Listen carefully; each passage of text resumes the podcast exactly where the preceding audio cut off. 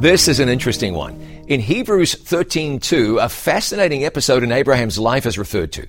Be not forgetful to entertain strangers, for thereby some have entertained angels unawares. Makes you wonder a little bit, doesn't it? Might there have been times that you've entertained angels? It's likely whether you realized it at the time or not. Yet there's something even more important than showing kindness to others and possibly ministering to an angel. Jesus said that if you clothe or feed or visit one of the least of these, my brethren, then you've done it to him. In prosperous countries where many people apparently have enough, it's easy to overlook the need around you.